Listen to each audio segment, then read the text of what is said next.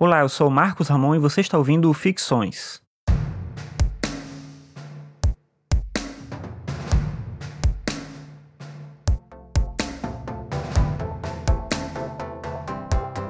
A ética pode parecer uma coisa simples, uma coisa do tipo entenda o que é o correto e faça. No entanto, quem define o que é o correto? Qual é o parâmetro utilizado para convencionar as nossas ações? Ou será que existe uma forma de termos valores que são universais?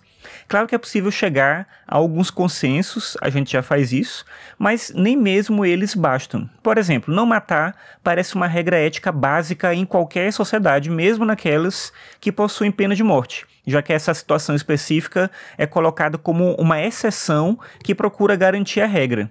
Mesmo assim, não deixa de ser polêmico defender a pena de morte e ser contra o assassinato. E aí você já começou a perceber como falar sobre ética é difícil.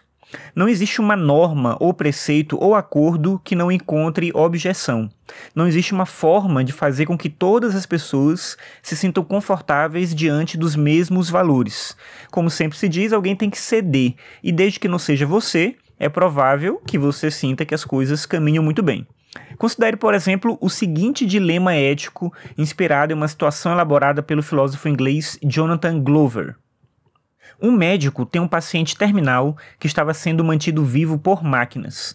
Antes de perder a consciência, o paciente avisou ao médico que gostaria que os aparelhos fossem desligados caso isso acontecesse, porque ele não via sentido em ser mantido vivo em estado vegetativo.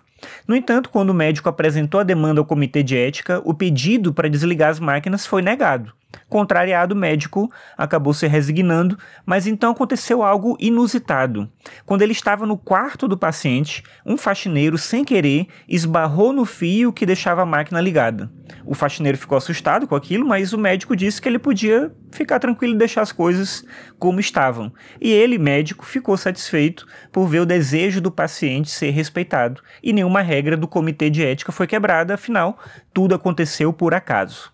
É uma situação estranha esse dilema porque, apesar de existir uma diferença entre matar e deixar morrer, fica claro aqui que o médico poderia fazer alguma coisa.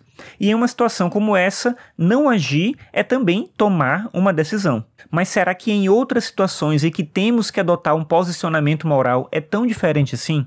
Refletir sobre a ética, mesmo sem a possibilidade de termos valores universais, é importante. Importante porque nos coloca em uma situação em que precisamos aprender a lidar com as diferentes possibilidades. Mas ainda mais importante porque gera empatia e nos faz perceber o que existe de essencial na ética.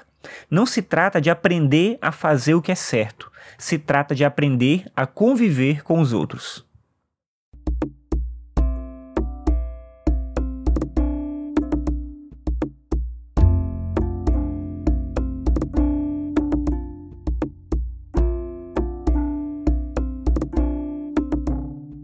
Obrigado por ouvir mais esse episódio. Lembrando que você pode acessar o Ficções no meu site, marcosramon.net ficções.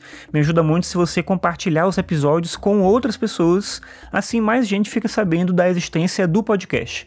Bem, então é isso. Obrigado pela sua audiência e até a próxima.